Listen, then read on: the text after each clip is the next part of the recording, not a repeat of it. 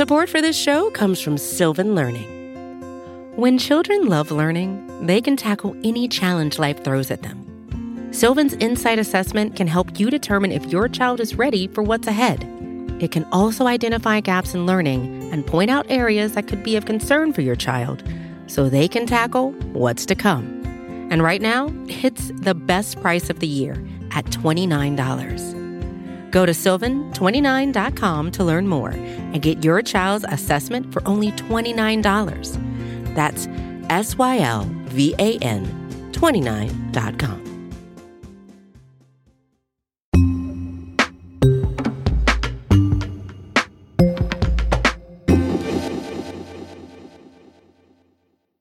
Snow in San Antonio is, is incredibly rare. The last time we had a significant snowfall was 1985, and that was 13 inches, so 36 years ago. So we were expecting about maybe three, two to three inches on Sunday. We ended up getting about four inches by about one or two in the morning. And people were on social media, they were sharing pictures. It was really cool. But things started to get really bad.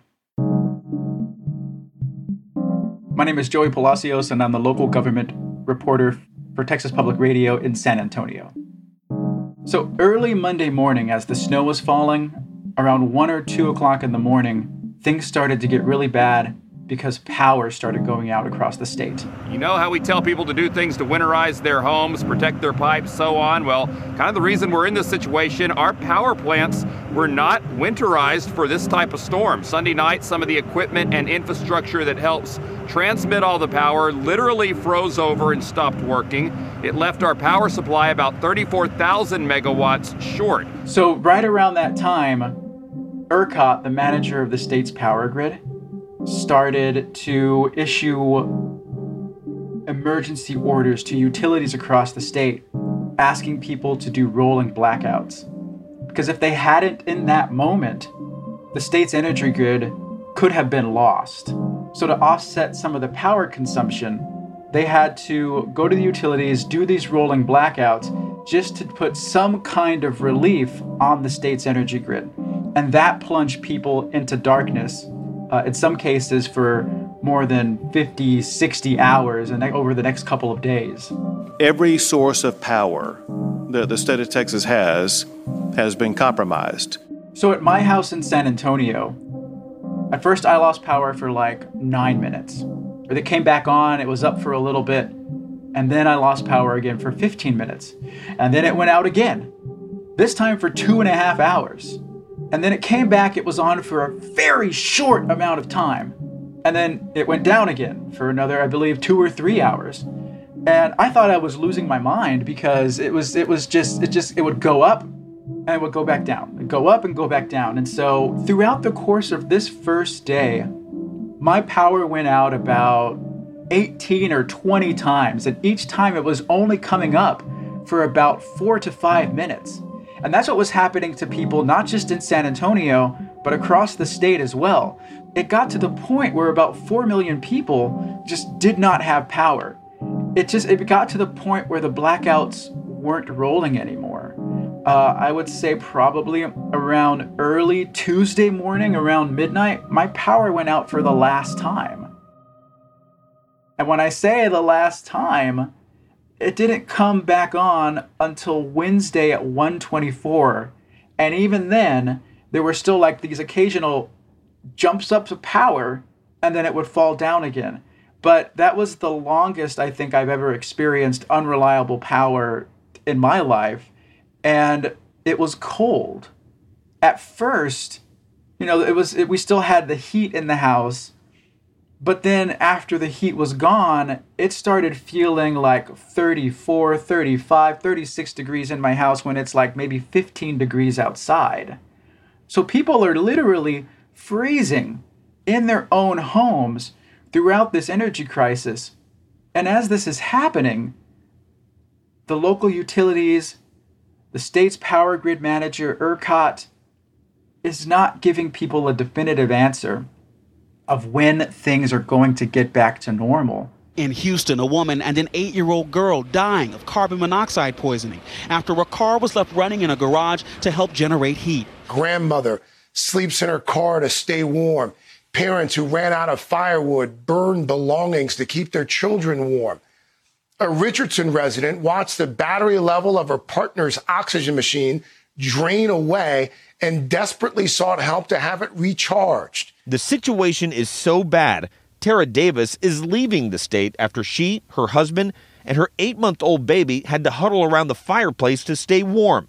They went without power for 30 hours. It was really unclear as to when things were going to be fixed because even as some of the power plants that went offline were coming back online, others were going offline. So it was like this cycle of, of power coming back and then losing generation capacity again. Natural gas lines were starting to freeze, and some of those gas lines were powering power plants. So for Monday, Tuesday, and Wednesday, there was just this cycle of like not knowing what was going to happen. Uh, it really wasn't until about maybe midday Wednesday that people started to see their power come back in mass. That's what ended up happening at my house. My power started coming back on around one o'clock in the afternoon on Wednesday, and it thankfully hasn't gone out since then. You know, for, for a lot of people, it was just infuriating that there was no answer coming out of when things were going to get better from, from the governor, from the managers of the power grid, from local utility companies there was a lot of blame shifting going around, a lot of finger pointings, and then ERCOT saying, like, no, we're trying to restore power now. Governor Greg Abbott went on Fox News saying that. Sean, this shows how the Green New Deal would be a deadly deal for the United States of America. Texas is blessed with multiple sources of energy, such as uh, natural gas and oil uh, and nuke.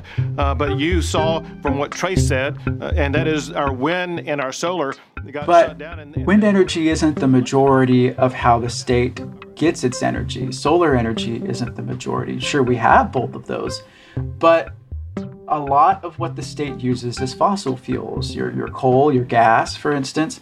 That's where a lot of the plants were going offline. Some of the issues with Texas's plants is that they're not properly weatherized to handle this kind of problem.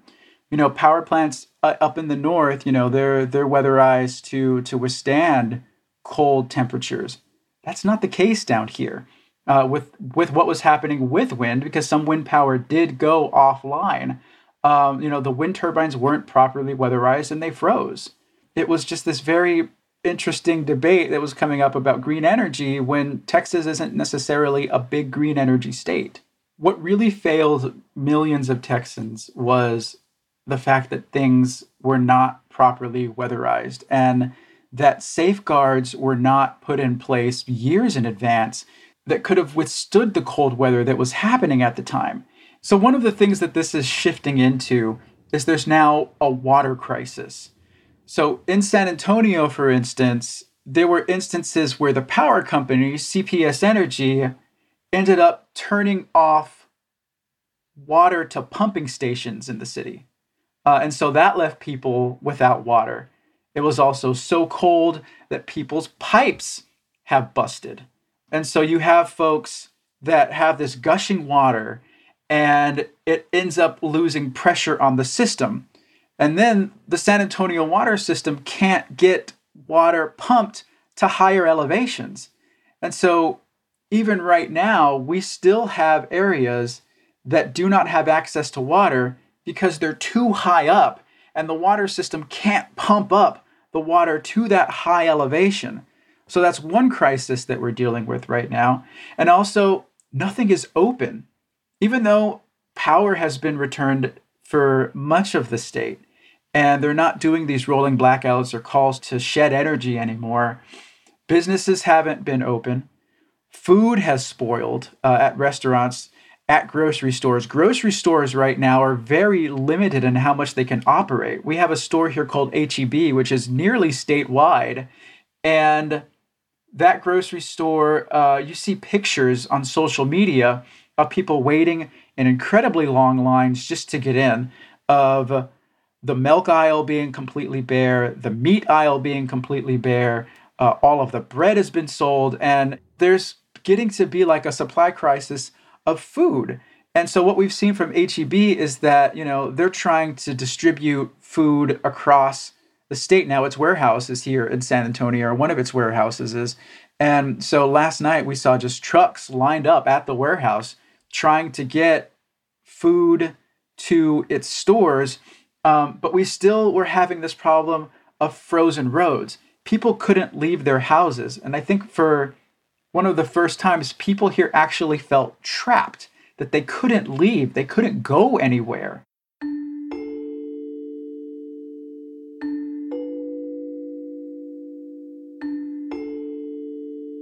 This was catastrophic to the most epic proportions that I have ever seen. Uh, we were living in conditions that people in America just aren't really used to seeing.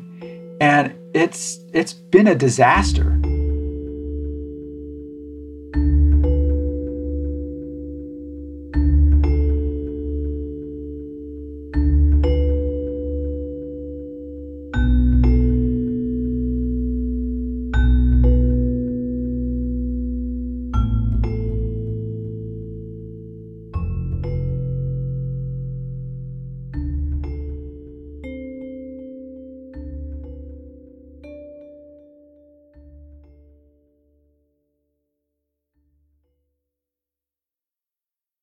This week on The Pitch, we're back to pitches. And this one's coming from my job. What Podcast AI does is it lets podcast producers become 10 times more productive. How much are you charging the pitch? We're charging $99, and Josh came in right before we doubled our prices. Mm. What's keeping something like a Restream from just going like, yep, we do all this AI now stuff too? So there's a lot of these older companies that are tacking on AI, mm-hmm. and that's kind of the issue. They're tacking it on. You built this really quickly. What's to stop anybody else from doing this? What's, what's the moat? How do you build a moat when you're building with AI? That's this week on The Pitch. Go right now and subscribe to The Pitch wherever you listen to podcasts.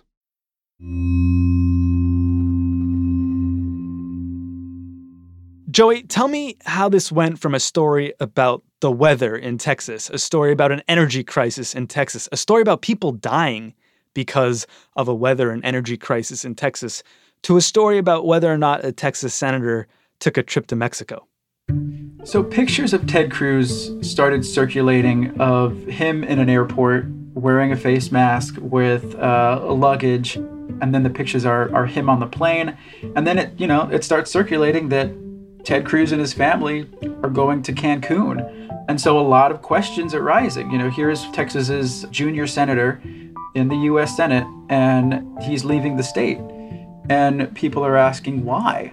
And it takes a while for us to actually get an answer. And there's a statement that's put out that he says My girls wanted to take a trip with their friends and frankly get somewhere. It was warmer, and Heidi and I agreed. We took them. I flew them down last night, and then I just flew back today. And that was questioned by a lot of people. Why did he need to go if his wife was going to, to make sure that they got okay? How long was he actually planning on staying there? Was he going to come back immediately? Cruz was originally scheduled to return Saturday, not today. It, it was obviously a mistake, and in hindsight, I, I wouldn't have done it. And so it became this reinvigoration, I guess, of calls for Cruz to resign. The demonstration led by a group calling itself the Election Defenders Coalition. They accuse Cruz of aiding the people who stormed the Capitol 10 days ago by joining other GOP lawmakers in objecting to the certification of the Electoral College votes.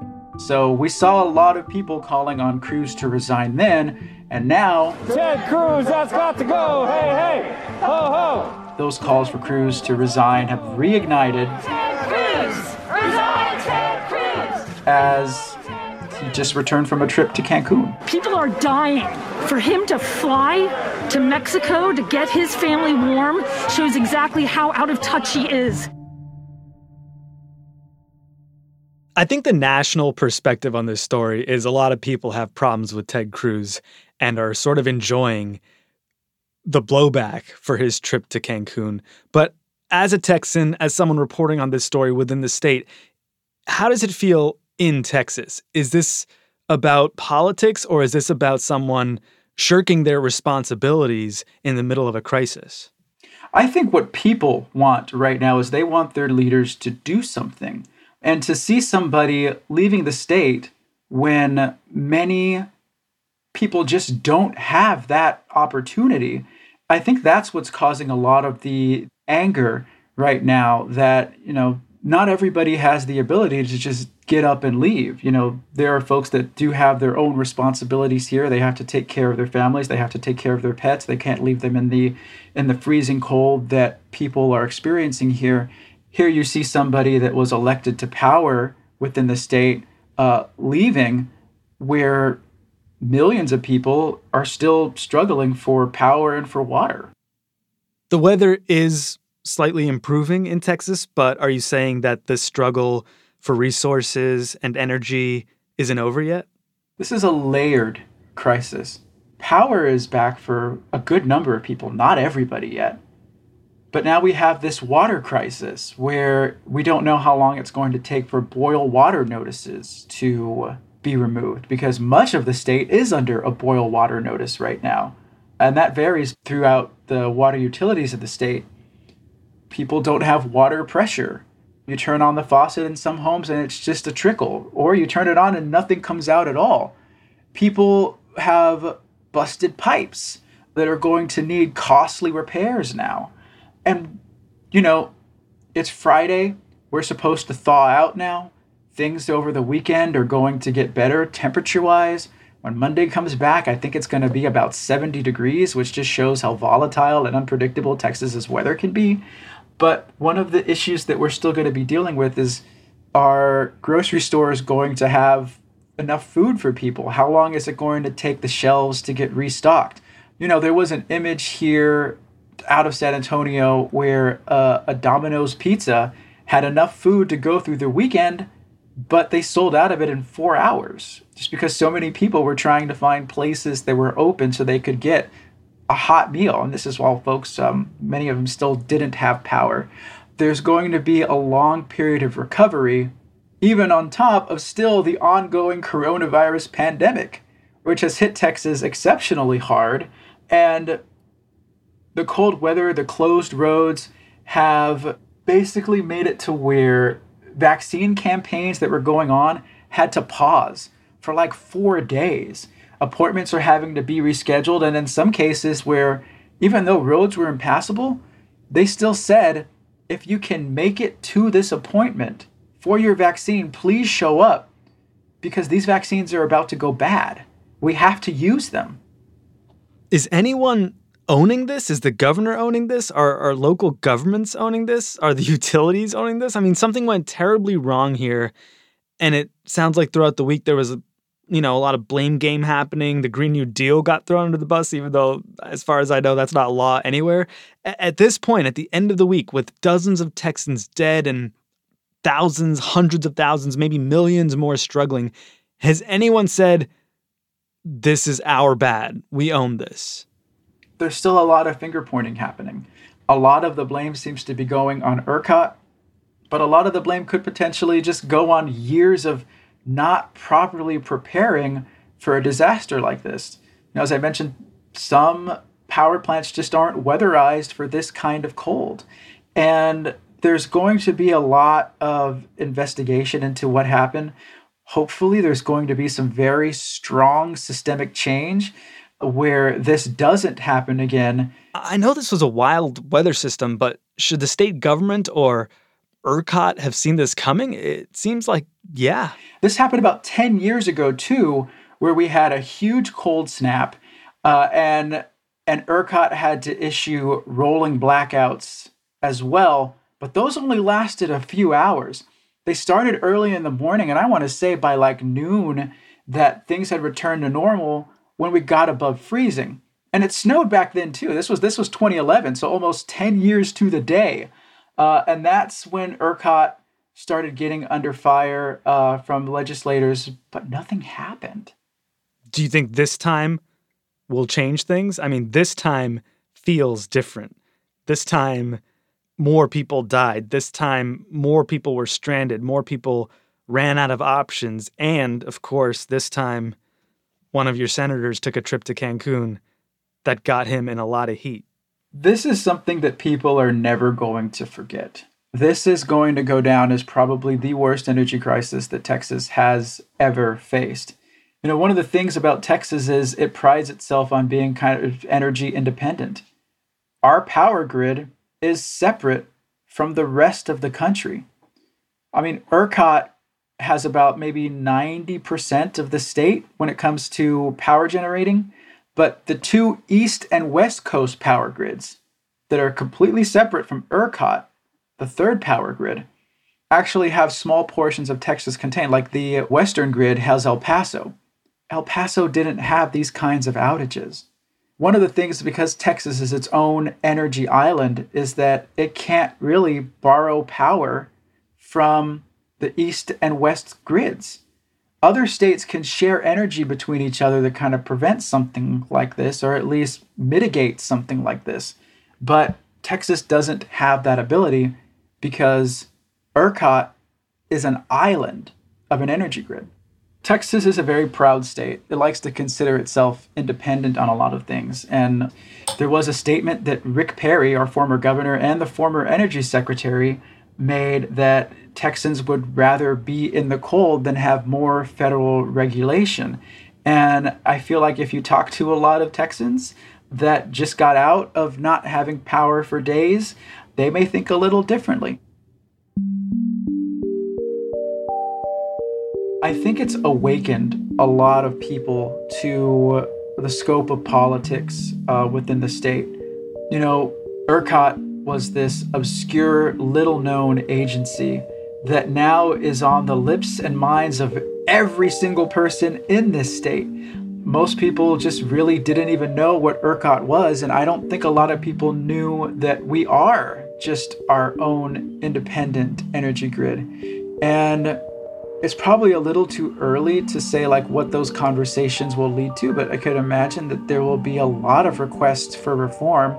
And even the governor himself, who has received a lot of ire from people, a lot of anger, has put reform of ERCOT on an emergency item for the legislative agenda. So I think as things move on and as we get out of this crisis, that there is going to be a lot of public demand for change.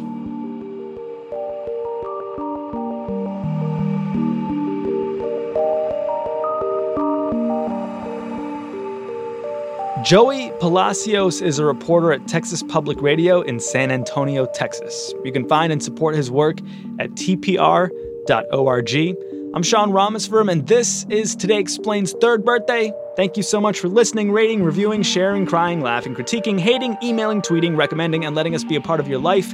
The team includes Amina Al Sadi, Muj Zaidi, Will Reid, Cecilia Lei, Halima Shah, Noam Hassenfeld, and Efim Shapiro. Shoutouts to alumni Golda Arthur, Bird Pinkerton, Bridget McCarthy, Luke Vander Ploeg, and Irene the Dream Noguchi. Facts checked by Lulu Orozco Perez. Jillian Weinberger is our senior birthday advisor, and Vox's editorial director of podcasts is Liz Kelly Nelson. Today Explained is part of the Vox Media Podcast Network.